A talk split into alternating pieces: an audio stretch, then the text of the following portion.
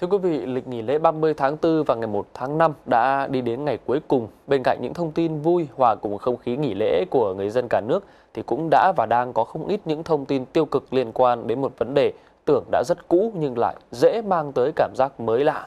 Đó là chuyện sát phạt ăn thua trên những chiếu bạc. Nếu từ xưa tới nay thì đánh bài đánh bạc được cho là một thú vui của không ít người, thì nay với game sát phạt trực tuyến cũng mang lại cảm giác thích thú tuyệt vời, chẳng khác gì là nghiện ăn, nghiện uống hay là nghiện shopping. Đánh bài ảo thế nhưng đòi tiền thật này đã trở thành à, một cái thú vui bành trướng và không còn là cái gì quá xa lạ. Đặc biệt sau khi câu chuyện về đường dây đánh bạc nghìn tỷ bị phát giác. Thế nhưng bên cạnh 88 người bị khởi tố, trong đó có hai cựu tướng công an thì vẫn rất nhiều ý kiến tỏ ra băn khoăn. Liệu 8 triệu người có tham gia chơi bạc trực tuyến trong đường dây này có bị khởi tố hay chịu trách nhiệm hình sự hay không? Quy trình để tìm ra những người này sẽ dễ dàng hay là bất khả thi?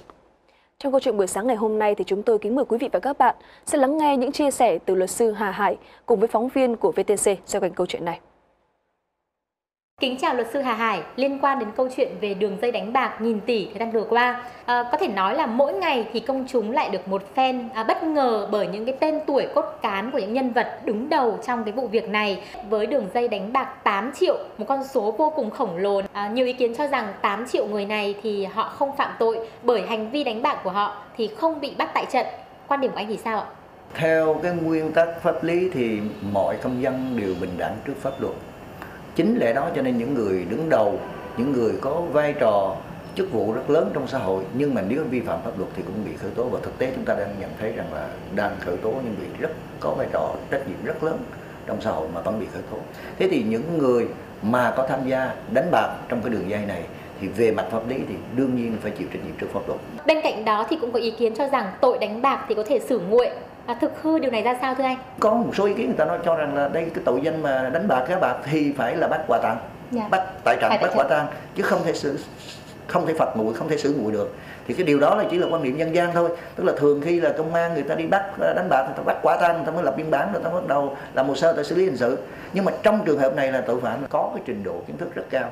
Tức là thực hiện hành vi đánh bạc à, trên mạng trên máy tính chứ không phải là đánh bạc thuần túy. Còn ở đây là đánh bạc trên máy thế thì chứng cứ nó cũng rõ ràng như thế thì vấn đề mình không đặt ra đây là phạt nguội hay không phạt nguội nữa mà là có chứng cứ thực tế là anh có đánh bạc và đánh bạc trên 2 triệu hay là trên 5 triệu thì như thế là đủ yếu tố để xử lý hình sự rồi À, thực sự là với à, tốc độ phát triển của xã hội thì càng ngày cái hành vi phạm tội càng trở nên tinh vi hơn và dường như à, với à, cơ quan hành pháp, cơ quan lập pháp thì chúng ta cũng chưa đủ à, cái mức phạt À, mức án dành cho những tội danh như thế này?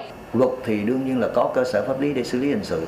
À, tuy nhiên số lượng rất là đông, toàn bộ cái vụ án như thế nào đương nhiên về nghiệp vụ thì anh em điều tra người ta sẽ bóc tách bóc tách từng cái đường dây một.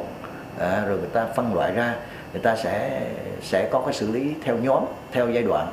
À, bởi vì có những hành vi nó phạm tội trước năm 2016 à, thì thì khác mà sau năm 2016 thì là khác. À, từ 2 triệu đến 5 triệu công văn rồi có những cái đường dây mà là có người cầm đầu có người đồng phạm giúp sức tích cực à, có người gá bạc vân vân thì cơ quan điều tra phải bóc tách và làm rõ cho nên Công nghệ được coi là thần may mắn của cờ bạc trực tuyến. Thực vậy, chỉ với một chiếc điện thoại được kết nối Internet và thẻ cào, nếu muốn bạn đều có thể tự biến mình thành con bạc. Riêng đường dây đánh bạc nghìn tỷ, theo thông báo của Bộ Công an, trên hệ thống Rigvip Tip Club đã có gần 43 triệu tài khoản người chơi, Tất nhiên, con số thực tế không dừng lại ở đó.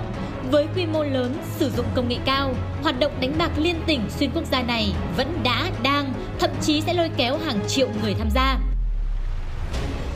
Có ăn, có thua, bằng tiền hay hiện vật, đánh bạc trái phép khác đánh bạc giải trí ở chỗ đó. Có lẽ chính vì phạm tội mà lại không có một cái mức xử nghiêm minh à, thành ra là cái niềm tin của dư luận của công chúng dành cho những cơ quan công quyền à, trở nên giảm sút. À, anh thì nghĩ sao trước vấn đề này ạ? Cũng không thể nào nói rằng là xử lý cho hết được toàn bộ ví dụ như 8 triệu người như tham gia đánh bạc thì chắc chắn rằng là với cái số tiền mà trên 5 triệu đó ít nhất nó phải trên 5 triệu người. Dạ. à, thì như vậy thì nếu như ta xử xử lý hình sự toàn bộ trên 5 triệu người nó xin lỗi. Theo quy định của pháp luật thì xử phạt phạt tù đi nữa thì nhà tù mà chưa cho hết. Về mặt lý thuyết thì chúng ta nói rằng phải xử lý hình sự. À, bởi vì thứ nhất là nó là có quy định pháp luật thì anh phải xử lý.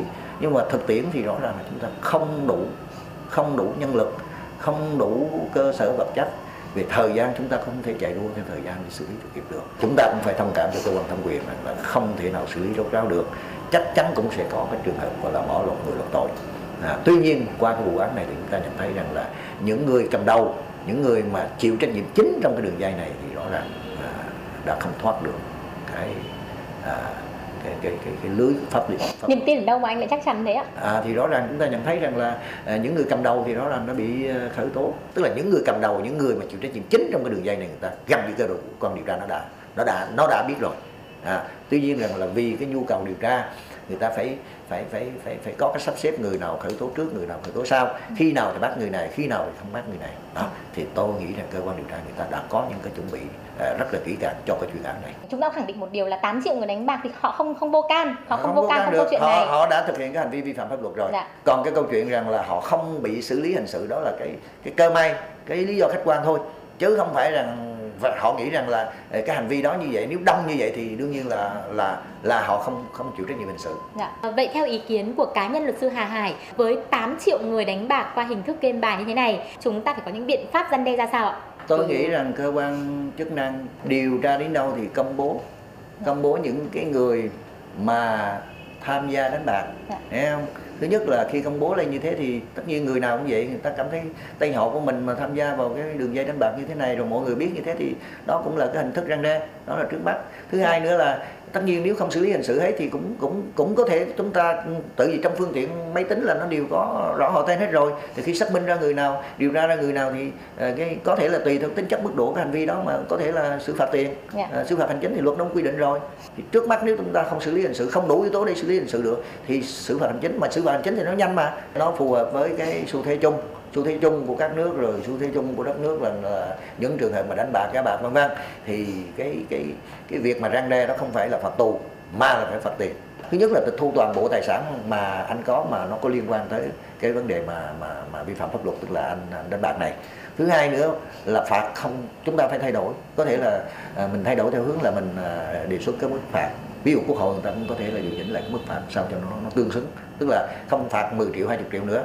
Có khi phạt 200 300 triệu. Ví dụ như thế. Thì đánh một số tiền cái người đánh bạc thì đương nhiên người ta cũng cảm thấy rằng là là, là, là nếu mà họ, họ, họ tham gia cái hành vi vi phạm pháp luật này thì cái giá phải trả. thì, thì giá phải trả là nó như thế nào? Thì họ sẽ cảm thấy cái, cái là, là, là là nên dừng hay là nên tiếp tục? À, cuối cùng à, rất cảm ơn luật sư Hà Hải với buổi chia sẻ hôm nay ạ.